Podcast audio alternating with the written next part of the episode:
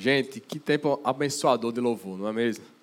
Não sei você, mas você ficar. Eu estava já quase sem voz, mas você não conseguir cantar essas músicas, não tem como. Em gratidão a Deus por tudo que Ele tem feito por, por nós, né? Nós cantamos aqui um pouco mais cedo que somos livres na hora da, da ceia. E é um pouquinho sobre isso que a gente vai conversar hoje. Deixa eu começar fazendo uma pergunta. Talvez a gente tenha aqui alguns é, adolescentes, tem algum? Não, sei não, Paulo, aí. Vamos devagar, né? Nem cabelo mais você tem, quanto mais você é adolescente. Gente, talvez tenha alguns é, adolescentes aqui em faixa de 16, 17 anos, bem pertinho ali dos 18, né? Aquela fase que a gente tem a convicção que quando chegar o grande dia dos 18, tudo vai mudar. Nós vamos ser independentes. É ou não é, gente? Finalmente vou fazer 18 anos vou ter a minha carteira de motorista, vou ter a minha liberdade, minha liberdade talvez financeira. Aí você descobre que os 50 reais, 100 reais de mesada que seu pai lhe dava, rende muito mais que seu salário. É ou não é, gente? Então cadê a liberdade? Ah, mas vai ter a liberdade de fazer o que você quiser, a hora que você quiser, que você bem entender e não vai pedir permissão a ninguém. Também não funciona assim. Sabe nada, inocente, né? E aí você diz então: ah, chegou minha hora de trabalhar, vou empreender, porque eu não quero estar sujeito ao meu chefe, vou ser livre de um chefe. E aí você percebe que, sem querer, você pode cair na armadilha de ser escravo do seu trabalho. E aí você acaba negociando algumas coisas tão fundamentais, como seu relacionamento com Deus, sua família, sua saúde.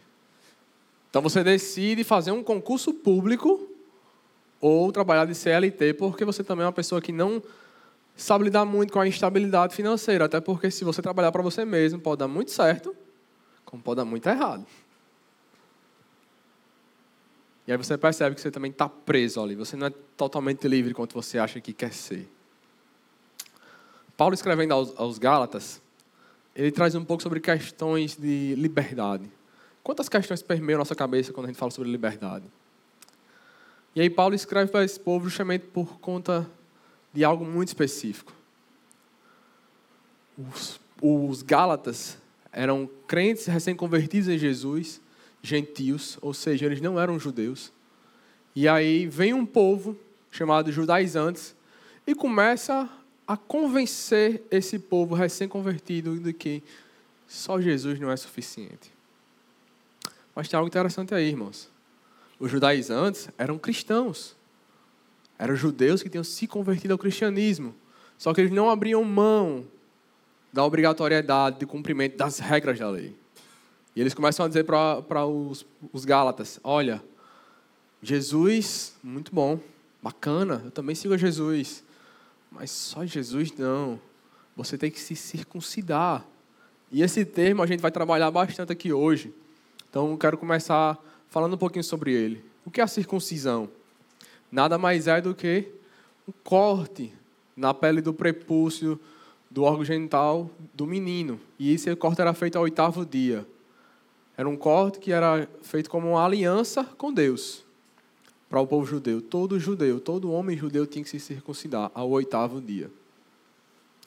Então, os judaizantes começam a impor isso aos gálatas. Começam a dizer, ó, Jesus é bacana, mas só Jesus não salva. Você vai ter que se circuncidar. Então, Paulo escreve justamente para pregar contra isso. Paulo escreve justamente para falar sobre a liberdade que Cristo nos traz. E eu queria ler com vocês Gálatas, capítulo 5, a partir do verso 1. Ao mesmo tempo que a circuncisão falava sobre um ato de uma aliança com Deus, para o, o judeu, ele dizia assim: se eu sou circuncidado, eu sou purificado. Então, a obra que foi feita já é suficiente. Vamos ler, irmãos? Gálatas capítulo 5, a partir do verso 1. Foi para a liberdade que Cristo nos libertou. Portanto, permaneçam firmes e não se deixem submeter novamente a um jugo de escravidão. Ouçam bem o que eu falo, Paulo, lhes digo. Caso se deixem circuncidar, Cristo nada lhe servirá. De novo declaro a todo homem que se deixa circuncidar que está obrigado a cumprir toda a lei. Vocês que procuram ser justificados pela lei, separam-se de Cristo, caíram da graça. Pois é mediante o Espírito que nós aguardamos pela fé a justiça que é nossa esperança. Porque em Cristo Jesus nem circuncisão, nem circuncisão tem, tem efeito algum, mas sim a fé que atua pelo amor. Vocês corriam bem. Quem os impediu de continuar obedecendo a verdade? Tal persuasão não provém daquele que os chama. Um pouco de fermento leveda toda a massa. Estou convencido no Senhor de que vocês não pensaram de nenhum outro modo. Aquele que os perturba, que, sejam, seja quem for, sofrerá a condenação. Irmãos, se ainda estou pregando a circuncisão, por que continuo sendo perseguido? Neste caso, o escândalo da cruz foi removido. Quantos a quanto a esses que os perturbam, quem dera que se castrassem. Irmãos, vocês foram chamados para a liberdade. Mas não usem a liberdade para dar ocasião à vontade da carne. Pelo contrário, sirvam uns aos outros mediante o amor. Toda lei se resume num só mandamento: ame o seu próximo como a si mesmo. Na carta de Paulo ao Gálatas, se você voltar um pouquinho os capítulos, você vai perceber que praticamente todo o capítulo Paulo fala repetidas vezes sobre liberdade. Paulo afirma que se você entregou sua vida a Cristo, você não precisa temer caso fracasse em obedecer à lei, pois somos justificados em Cristo. Muita gente, quando ouve isso, pode dizer: Uau, uhul, é isso. É acreditar nesse Jesus e eu posso viver da forma que eu quero. Sou livre. Da forma que eu bem entender. Basta eu acreditar nele. Eu posso fazer o que eu bem quiser. É bem verdade que à primeira vista pode passar uma impressão que essa palavra nos afasta de termos uma vida santa. Então nós chegamos a um ponto interessante aqui, irmãos. O que Paulo quer dizer sobre liberdade? Ele quer mostrar que a liberdade do medo que outrora nos escravizava é o que o Evangelho nos traz em contrapartida. O Evangelho nos traz que obedecer a Deus não nos satisfaz. Olha o verso 1. Paulo diz assim: Foi para a liberdade que Cristo nos libertou.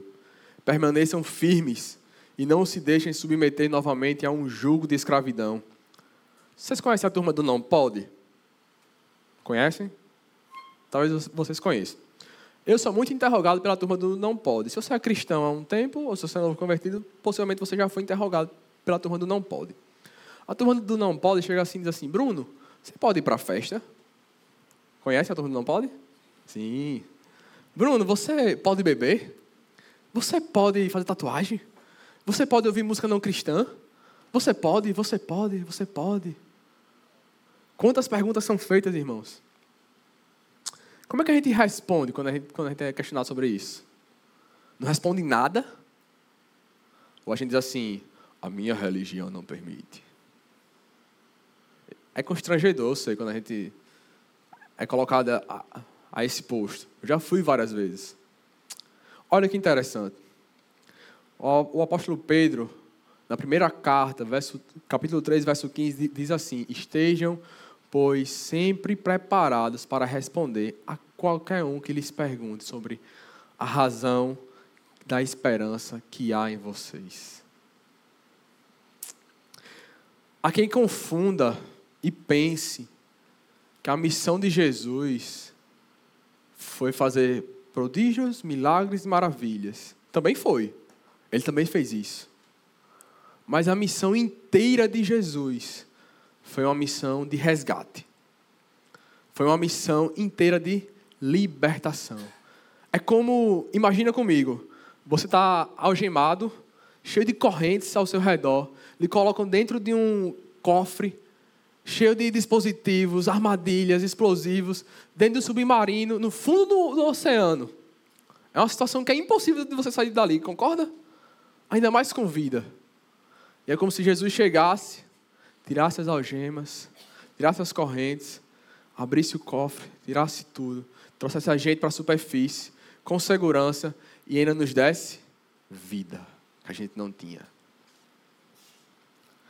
Liberdade, aqui no texto, no original, no grego, faz referência a uma palavrinha chamada eleferia. Eleferia, ela diz sobre libertação da escravidão.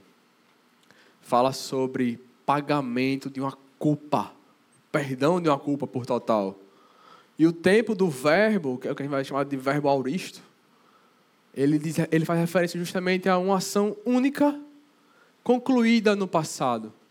Jesus morreu uma vez. E uma vez foi suficiente para nos libertar. Jesus, irmãos, ele pagou o nosso preço, o meu seu preço. E para isso, nós precisamos preservar a nossa liberdade. Que por mais que a liberdade ela tenha uma origem divina, Paulo vai nos alertar nesse texto de Gálatas, que se nós vacilarmos, nós podemos perder a nossa liberdade e vê-la escorrendo pelas nossas mãos. Primeira lição desse texto, verso 1. Leia comigo. Foi para a liberdade que Cristo nos libertou. Portanto, permaneçam firmes e não se deixem submeter novamente a um jugo de escravidão. Do que fomos libertos, irmãos? Apesar do fato de já sermos salvos por Cristo, precisamos diligenciar o tempo todo para que nós não vivamos uma vida desgarrada. Precisamos viver uma vida que confirme que seja de acordo com a salvação que Cristo nos deu. Olha, não é possível perder a salvação, isso é um fato. Aquela frase, uma vez salvo, salvo para sempre, verdade. Jesus morreu por nós de uma vez, uma vez por todas. Mas olha que interessante. Paulo começa a falar sobre isso aqui, sobre o medo da escravidão. Salvação não é possível perder, mas perder a liberdade da escravidão, do medo, da culpa, é possível. Olha o capítulo 4, verso 8 e 9. Paulo vai colocar na mesma medida tanto a religiosidade extrema, o moralismo conservador, quanto o paganismo idólatra. Paulo faz uma, faz uma balança e diz que está tudo no, no, mesmo lugar. Verso 4, capítulo 4, verso 8 e 9. Antes, quando vocês não conheciam a Deus, eram escravos daquele que por natureza não são deuses. Mas agora, conhecendo a Deus, ou melhor, sendo por eles conhecidos, como é que estão voltando àqueles mesmos princípios elementares, fracos e sem poder? Querem ser escravizados por eles novamente? Percebe que Paulo está falando, querem ser escravizados por eles novamente? Como é que inicia o capítulo 5? Foi para a liberdade que Cristo nos libertou. Portanto, permaneçam firmes e não se deixe submeter novamente a um jogo de escravidão. Por que Paulo está falando isso? Os Gálatas, como eu falei anteriormente, eles eram gentios, eles vinham da cultura extremamente idólatra, pagã. E agora os Gálatas estão sendo colocados em uma situação que eles vão da idolatria ao conservadorismo moralista, oco. Paulo está dizendo assim: olha, nenhuma coisa, nem outra, meu irmão. Deixa eu te falar. Os ídolos que nos levam aos extremos nos faz achar que nós somos os melhores. Se estamos lá fora, olhamos para quem está na igreja e diz: ah, nós somos melhores que eles.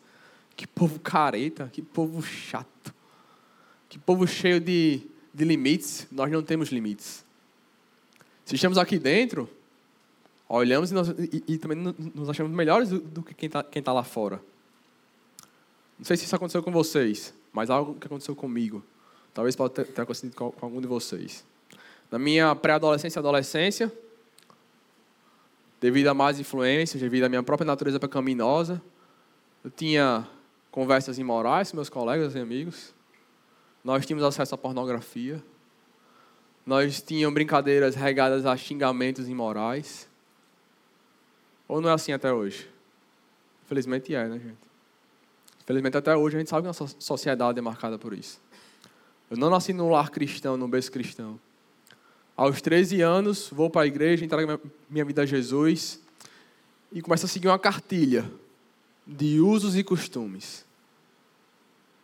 vou seguindo essa cartilha, olho para a cartilha e começo a mudar todo o meu exterior, minha forma de vestir, e olho para quem está do lado de fora depois de algum tempo e diz assim: Ah, o Bruno já não é mais o mesmo. Eu sou melhor que eles. Na verdade, eu sou bem melhor que eles. Olha aí. Olha quem eu sou, olha a minha roupa. Eu fui para um culto uma vez, novinho ainda. Aí o pastor diz assim: tem gente que diz que é crente, aqui não está aqui na igreja no domingo, e na semana está usando camisa regata lá fora. Eu disse: eita bichinho. Cheguei em casa, tudo por lixo. Não, não posso usar camisa regata, não, pelo amor de Deus. Eu vou estar tá desonrando a, a Jesus. Irmãos, seguir cartilha não me faz melhor que ninguém. Não foi para isso que nós somos chamados, irmãos. Ser santo significa ser separado, de fato. E nós precisamos ser santos. É o que a palavra de Deus nos diz. Só que nós optamos por ser esquisitos às vezes. Luiz Saião diz assim, pastor Luiz Saião, que os crentes, os, os cristãos foram chamados para ser diferentes. Ou seja, irmãos, ser diferente é fazer a diferença. Só que nós optamos por algo muito maligno, que é sermos esquisitos, sermos estranhos demais às vezes. Aí nós construímos um abismo que Jesus não pediu que a gente construísse. É bem verdade que há rodas, há amizades que a gente precisa rever. Há ambientes que a gente precisa rever. Mas nós temos que ser diferença e sermos bênção de Jesus aonde? Lá fora. Fora dessas quatro paredes. Se a gente cria o abismo, se eu olho para meus colegas e diz assim, ah, eu me misturar com esses nefastos pecadores? Jamais. Até porque eles são sujos, então eu posso me sujar com eles. Pelo contrário, irmãos, eu tenho que ter alegria, regozijo de olhar assim, eu fui salvo, eu fui perdoado, aleluia, eu sou livre. Então preciso falar disso para eles também, que eles podem ser livres. Na verdade, me prender a essa cartilha, irmãos, é também escravidão espiritual. Meus irmãos, se para preservarmos a nossa liberdade temos que permanecer firmes, então, o que é permanecer firme? É seguir a cartilha? Não, a gente já viu que não. Paulo é redundante no verso 1. Paulo diz que para a liberdade, que foi que nós somos libertos. Paulo está dizendo assim: ó, vocês foram livres para ser livres. Só que a gente gosta de voltar, se amarrar, né? Está preso. Ser livre, irmão, permanecer firme, significa que nós não obedecemos mais a Deus, por motivados por algo que nos pesa nas costas e escraviza, mas por quem Ele é, pelo que Ele já fez por nós. Essa é a primeira lição que a gente pode tirar desse texto. Que para nós temos que permanecer firmes para sermos livres. A segunda lição, estamos livres da obrigação de obedecer a toda a lei, a fim de nos apresentarmos justificados perante Deus. Preste atenção a isso, a esse texto com muita calma, porque ele pode te trazer confusão. Verso 2 ao 6, leiam comigo.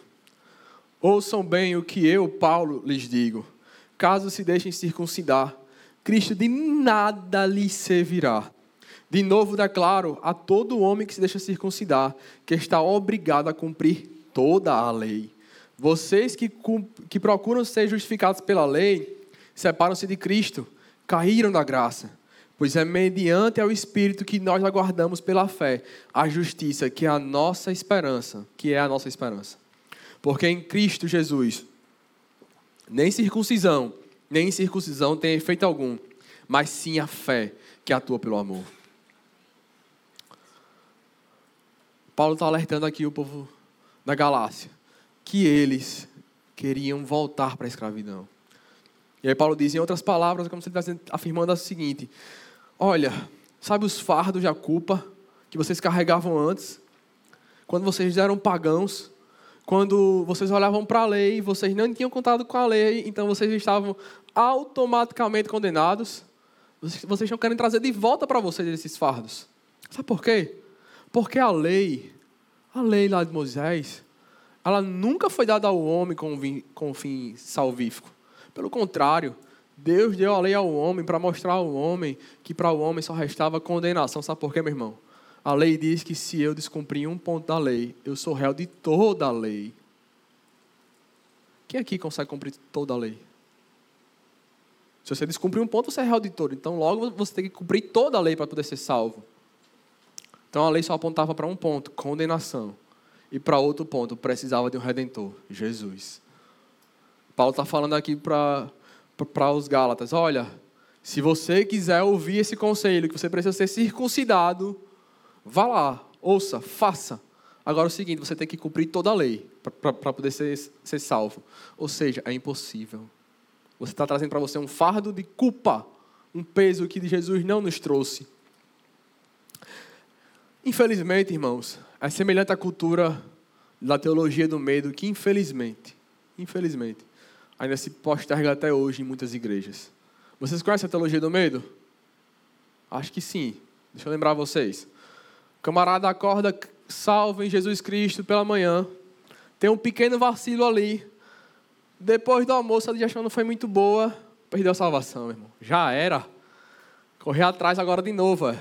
Ver se até às seis horas conquista novamente a salvação. E é isso, meu irmão. Que, que Jesus trouxe? Não, não é, irmão. Não é isso que a palavra nos fala. Infelizmente, a teologia do medo se propaga até hoje. Quantos aqui talvez não tivessem passado por isso? Uma teologia que lhe traz insegurança instabilidade, porque você não sabe, estou salvo ou não estou? Estou salvo de manhã, à tarde não estou, de, de noite volta a ser salvo, aí de madrugada passei mal, e aí eu não orei, aí perdi a salvação de novo porque eu não orei para ficar melhor. Aí domingo eu estava cansado, não fui para o culto, pronto, perdi o culto, perdi a salvação de novo, aí segunda-feira tem, tem que recuperar a salvação e vai. Meus irmãos, não é nada que a gente possa fazer, é o que Cristo fez.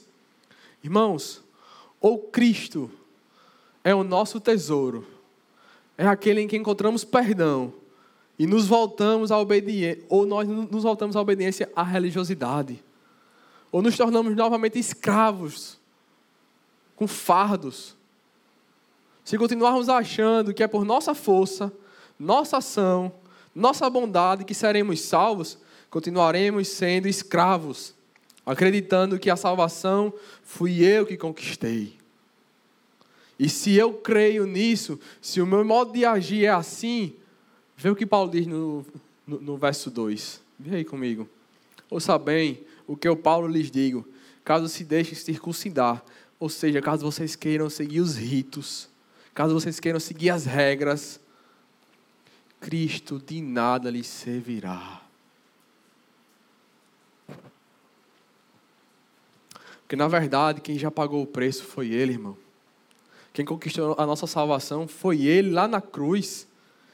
E me parece às vezes que eu quero tomar um lugar que, é, que não é meu, que é dele. Que eu quero ter uma participação. Não, eu fiz algo. Eu obedeci. Fui eu que fui muito bom. Sabe qual é o perigo disso, irmãos? Porque além de vivermos com medo, nós flertamos com orgulho. Ou é o medo ou é o orgulho? Ou é o medo de estou salvo, não estou salvo? Ou é o orgulho de dizer, eu sou bom demais. E eu conquistei a salvação, eu mereço. Sabe por quê? Porque os meus pecados não são tão escandalosos quanto os, o de outra pessoa. A gente gosta de colocar uma, uma reguinha, né? Pecadinho, pecado ali mais ou menos, e um pecado escandaloso, o pecadão. Tem isso na palavra, irmão? Não tem. Jesus morreu por todos os nossos pecados. Todos. O sacrifício foi único de Jesus. Só que a gente gosta de voltar a se amarrar na escravidão. Nosso orgulho quer dizer que nós somos bons, mas a Bíblia diz que nós somos pecadores. Se você quer se justificar nos seus atos, leia o que está escrito na Bíblia que nossos, que nossos melhores atos são como trapos imundos. Você quer ter segurança em trapo imundo? Você quer se orgulhar dos seus trapos imundos? Trapo imundo se faz o quê, irmãos? Joga fora.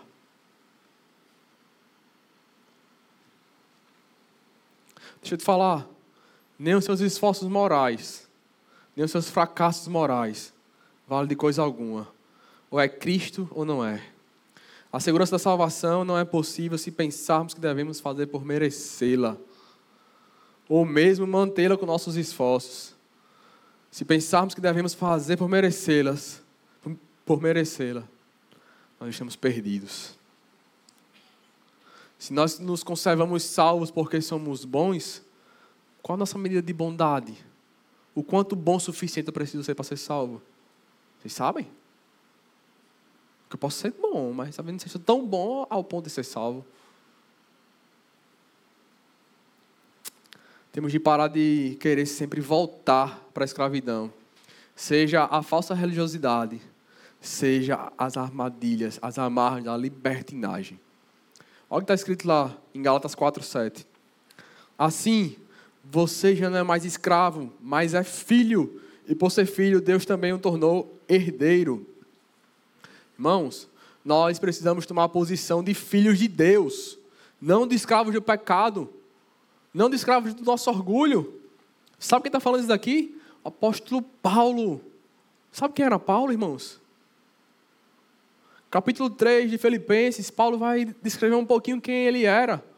Convido você a ler comigo. Começa assim dizendo: ó, Finalmente, meus irmãos, alegre-se no Senhor. Escrever-lhes de novo as mesmas coisas não é cansativo para mim. E é uma segurança para vocês. Olha agora, cuidado com os cães, cuidado com os judaizantes que querem impor peso sobre vocês. Cuidado com esses que praticam o mal, cuidado com a falsa circuncisão, cuidado com, com o rito falso, cuidado com a tradição que escraviza pois nós é que somos a circuncisão.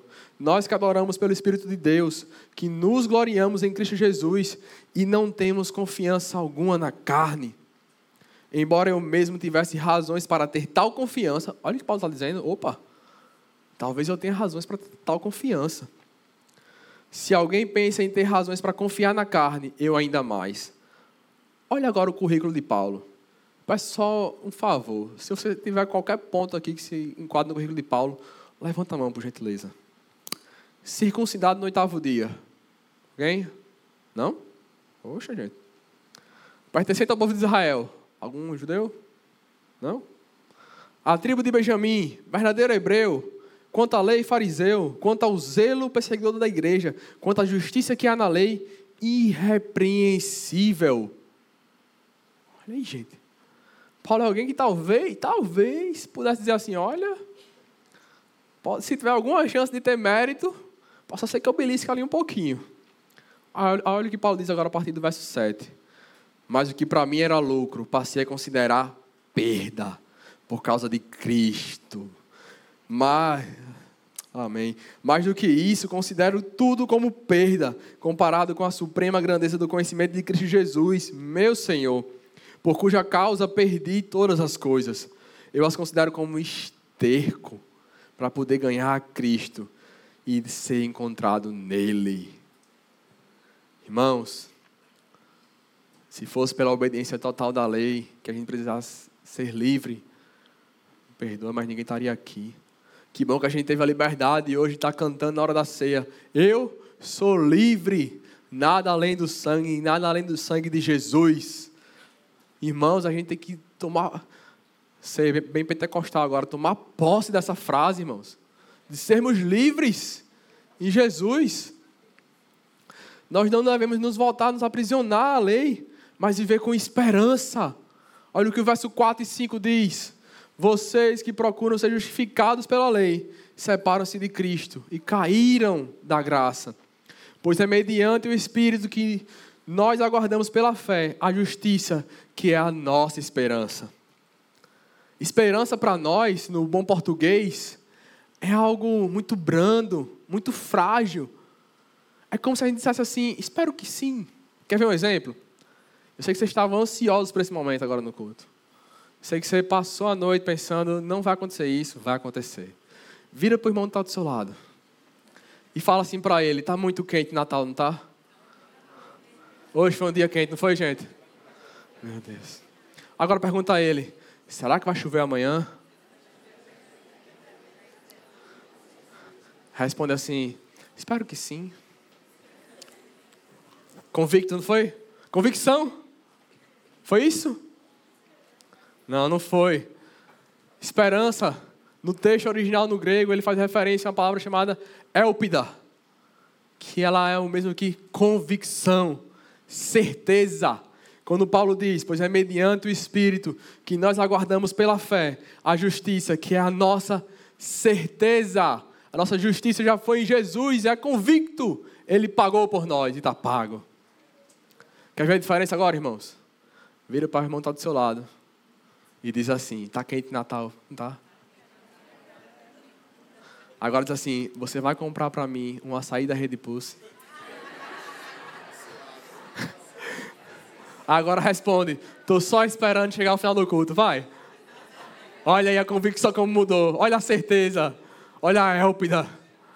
Olha a palavra, irmãos. Quando Paulo fala sobre isso, irmãos, ele fala que podemos ter segurança que em Jesus somos salvos. Amém? Terceiro ponto, irmãos. Podemos nos podemos aguardar com fervor a esperança na salvação de Jesus. Porque por que motivos, irmãos, que, nos, que, que a gente para na caminhada? Quais são os motivos que nos fazem parar na caminhada? Aqui Paulo começa a fazer uma quebra no texto. Verso 7. Preste atenção comigo. Diz assim, verso 7 ao 12. Você corria bem. Vocês corriam bem. Quem os impediu de continuar obedecendo à verdade? Tal persuasão não provém daquele que os chama. Um pouco de fermento, um pouquinho de fermento, levará toda a massa. Estou convencido no Senhor que vocês não pensaram de nenhum outro modo. Aquele que os perturba, seja quem for, so, sofrerá condenação. Irmãos, se ainda estou pregando a circuncisão, por que continuo sendo perseguido? Só um minuto. Aqui, achei. Nesse caso, o escândalo da cruz foi removido. Quanto a estes que os perturbam, quem dera que fossem castrados. Irmãos, vocês foram chamados para a liberdade, mas não use da liberdade para dar ocasião à carne. Ao contrário, sirvam uns aos outros mediante o amor. Irmãos, agora você pode estar pensando aí: somos livres? Não precisamos seguir um conjunto de regras para sermos salvos? Então chegou a hora de. Ufa, posso fazer o que eu quiser. A hora que eu quiser, que eu bem entender. Correto? Não. Então a notícia fantástica para vocês. 1 João, capítulo 2. O apóstolo João se debruça nesse texto para falar sobre a perseverança daquele que foi salvo em Jesus, daquele que foi livre em Jesus. Ele diz assim: Filhinhos, não amem o mundo nem o que nele há. Se alguém amar o mundo, o amor do Pai não está nele. Pois tudo o que há no mundo, a cobiça da carne, a cobiça dos olhos, a ostentação dos bens, não provém do Pai, mas do mundo. O mundo e a sua cobiça passam mas aquele que faz a vontade de Deus permanecerá para sempre. De acordo com João, meu irmão, o verdadeiro discípulo, que é salvo pela graça mediante a fé, ele demonstra ser cristão, ele demonstra continuar confiando na graça. Nós não somos salvos de forma alguma para vivermos na libertinagem da nossa vida, como a gente bem entende da nossa carne. O terceiro ponto dessa mensagem fala sobre justamente isso. Nós fomos perdidos na corrida. Por quê? Olha o que o apóstolo Paulo fala no verso 9. Um pouco de fermento, um pouquinho de fermento, levará toda a massa. Isso aqui quem gosta de fazer bolo, pão. Anderson Gran, há um tempo atrás, fez um curso aqui com os homens da igreja, da Rede Pulse, inclusive, chamado Nosso Pão. A gente aprendeu a fazer pão. E lá em casa eu fiz várias vezes. E quando eu comecei a namorar com Débora, eu criei uma estratégia para conquistar minha sogra. Eu vou fazer um pão para ela. Deu errado, irmãos. Sempre dava certo, mas esse dia deu errado. O pão queimou. Mas sabe qual é interessante quando a gente está fazendo pão? Você coloca, você começa a mexer na massa, tá bem pequenininho. Quando você coloca o fermento, mexe de novo, bota para descansar, de repente o pão uh, cresce. Na cultura da época, era comum eles usarem fermento, até hoje, como a gente usa, para fazer a massa crescer, para levedar a massa. Mas olha que interessante, é um pouquinho diferente do que a gente faz hoje. Eles pegavam uma porção de massa antiga, a massa já tinha usado, tiravam uma porçãozinha da massa, que já estava com fermento, estava fermentada. Essa pequena porção da massa azeda era misturada num líquido e depois era acrescentada na mistura com farinha. E misturava com a farinha para fazer o processo de fermentação. Beleza, o processo de fermentação era, era iniciado. Então, um pouco de fermento já era suficiente para fazer toda a massa. O que acontecia, gente? Lembra que lá no, no, no primeiro século não se tinha Brastemp, Consul, não se tinha geladeira, refrigerador frost free como a gente tem hoje. Então, muitas vezes acontecia que a massa ela estragar, aliás, aquela pequena massazinha, aquele pequeno fermento ali estragava. Então, quando você colocava o pequeno fermento para fazer a massa como um todo, acontecia o quê? Toda a massa estragava. Então, quando a Bíblia fala sobre um pequeno fermento, levar toda a massa, ela fala, ela fala sobre a capacidade corrompedora do fermento. E aí, que interessante, esse termo ele tem duas aplicações. Em Gálatas, ele tem uma aplicação que Paulo fala do, dos judaizantes. Ele está falando assim: olha, esse, esse acréscimo de doutrina que não é a de Jesus, leva toda a massa. Falando assim: olha, o evangelho, ele resulta em apenas uma solução, que é Jesus. Qualquer algo a mais que isso é uma falsa doutrina. E todo esse evangelho que você está falando, ele é corrompido. Pois, como se diz, um pouco de fermento estraga toda a massa. Não é admissível introduzir, irmãos, qualquer elemento que se misture ao evangelho. Ou é evangelho da salvação pela fé, da salvação pela graça mediante a fé, ou não é, irmãos. Com isso, não vá se apegar a cumprimento de ritos baseado em obras. Por outro lado, lá em Corinto, quando Paulo vai advertir a igreja, ele usa o mesmo termo e diz assim: olha, um pouco de fermento levará toda a massa. Ele diz aquela igreja que era tão orgulhosa de si mesmo, tão orgulhosa dos seus próprios atos, ele diz: ó, oh, não é bom o vosso orgulho. Não sabeis que um pouco de fermento levará toda a massa? Paulo dirigiu-se e exortou aquela igreja os crentes em Corinto, sobre a necessidade de remover o pecado, irmãos. Quando Paulo fala sobre Corinto, ele está falando sobre os pecados toleráveis. Sabe os pequenos pecadinhos? Você tem? Não? Tem, tem. Eu sei que você tem. A gente tem algo que a gente deixa para trás às vezes, né? Não, não vou tratar isso. Não vou me indispor para tratar isso.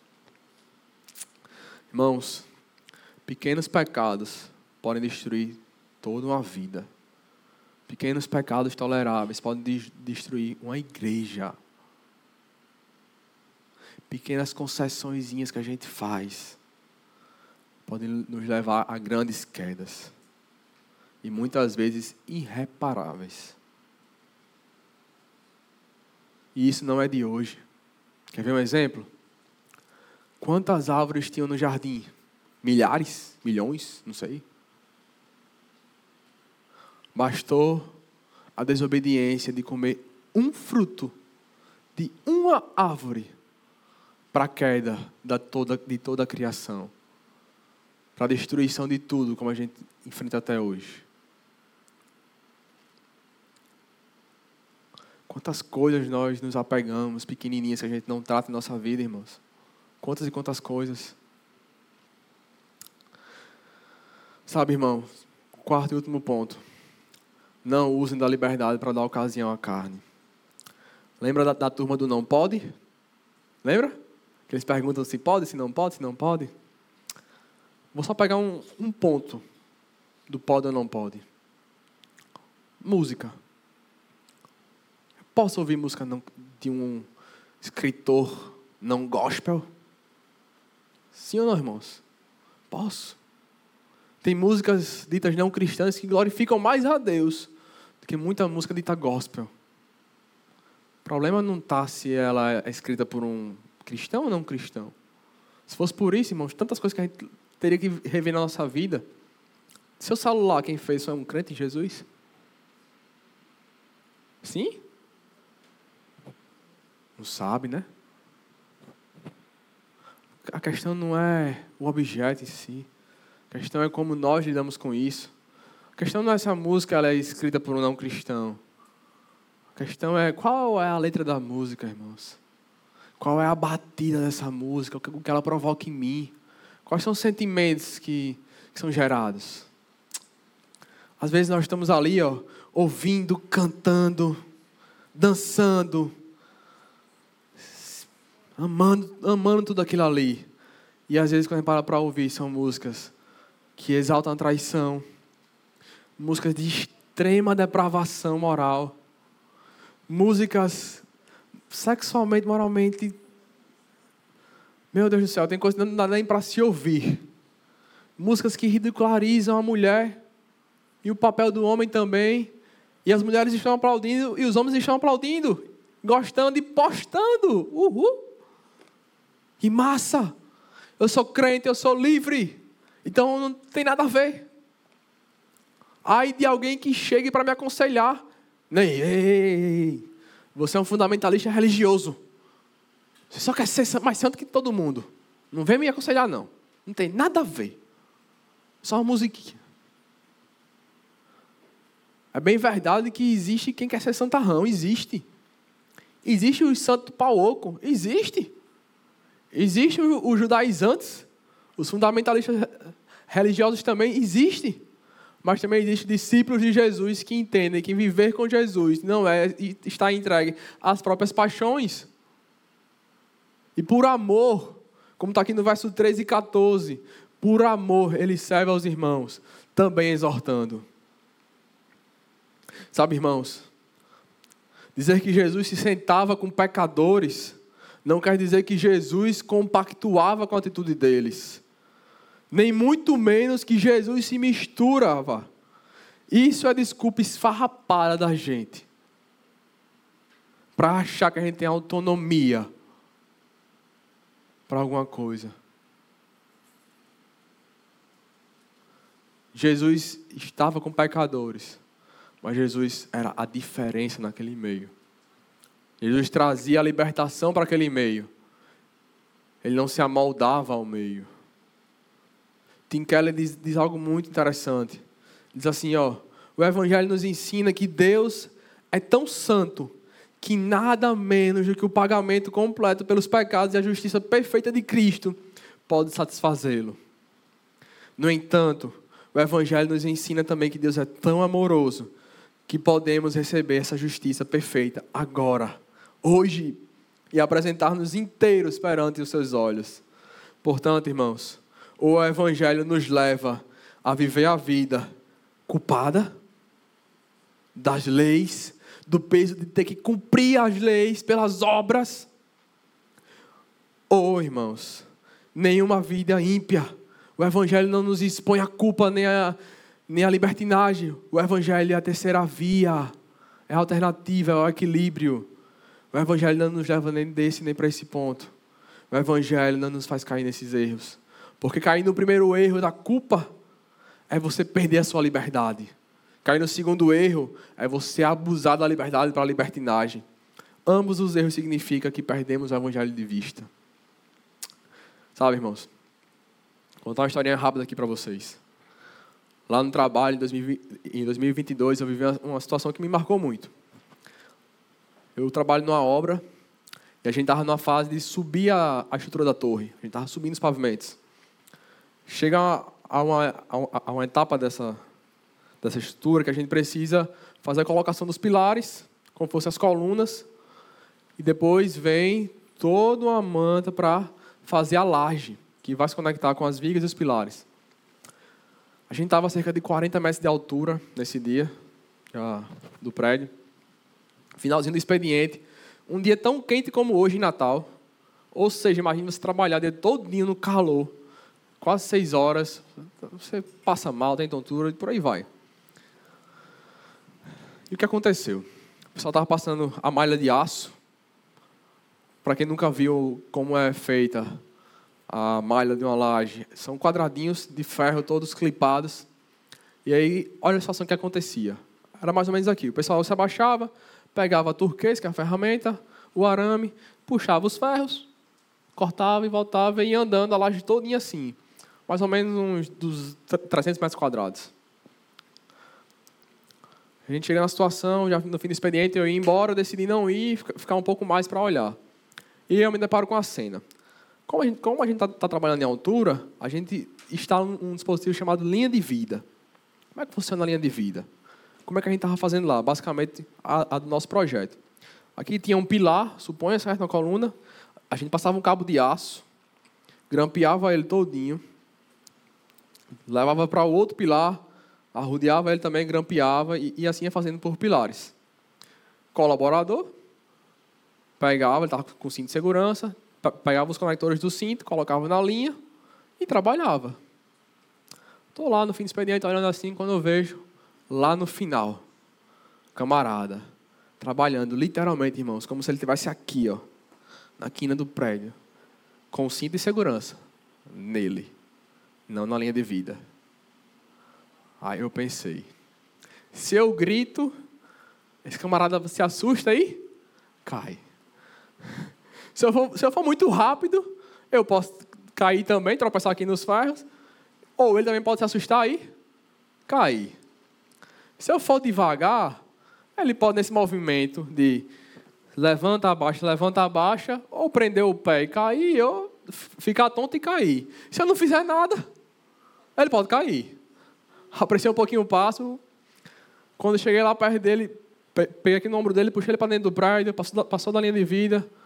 Fui conversar com ele, explicar o porquê ele tem que usar o cinto na linha, ancorado, firme. Ficou um pouco emburrado comigo. Mas eu não vou cair, não. Eu trabalho com isso há 30 anos. Estou aqui viva, nada me aconteceu. Aí ele conversou, enfim. Expliquei como fazer a, a, a movimentação. Perfeito. Passaram-se alguns dias. Estou lá na obra, esbarro com ele. Aí ele todo sem jeito. Bruno, queria falar com você rapidinho. Pode falar. Pedir primeiro agradecer. Porque você naquele dia me explicou direitinho como é que está usando o cabo, tá, o, o cinto. E a partir daquele dia eu estou usando. E eu percebi um negócio importante naquele dia. Eu disse que foi.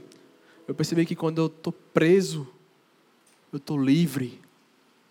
Ah, como assim? Quando eu estou preso, quando eu estou ancorado à linha de vida, eu estou livre para trabalhar. Eu não tenho medo de ficar caindo. Eu não tenho medo de morrer, porque eu estou preso ali. Sabe, irmãos? Quando nós estamos presos em Jesus, nós estamos literalmente livres. É só em Jesus, só se a gente se amarrar de fato em Jesus é que a gente está livre, irmãos. A verdadeira liberdade está em estar preso, é em ser escravo de Cristo é estar com Jesus, irmãos. Sabe?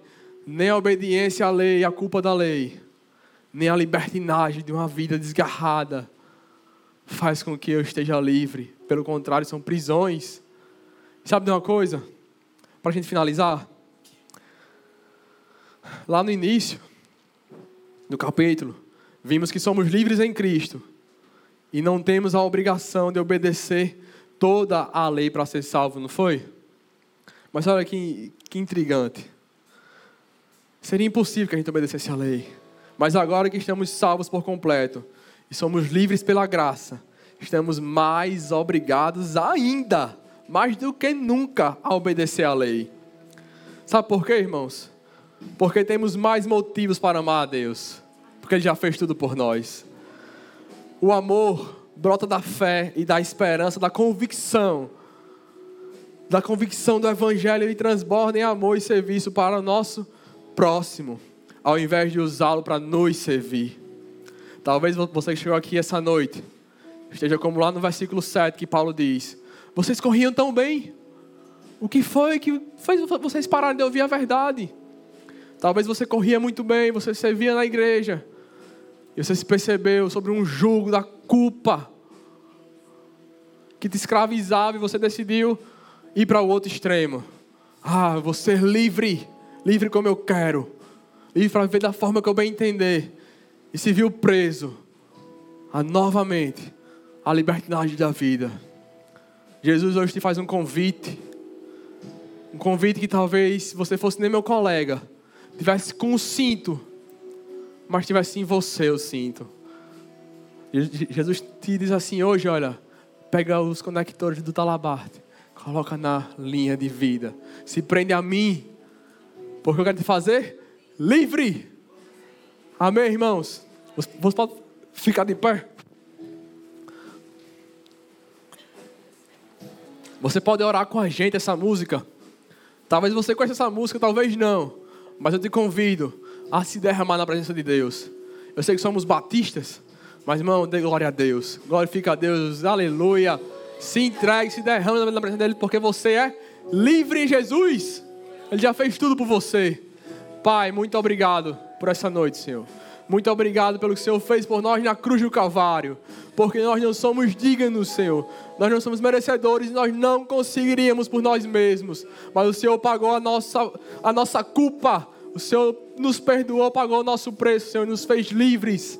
Nos ajuda, Senhor, a não voltarmos para a escravidão, de olhar para a lei e dizer que nós temos mérito. Não, Senhor, o mérito é teu, somente teu.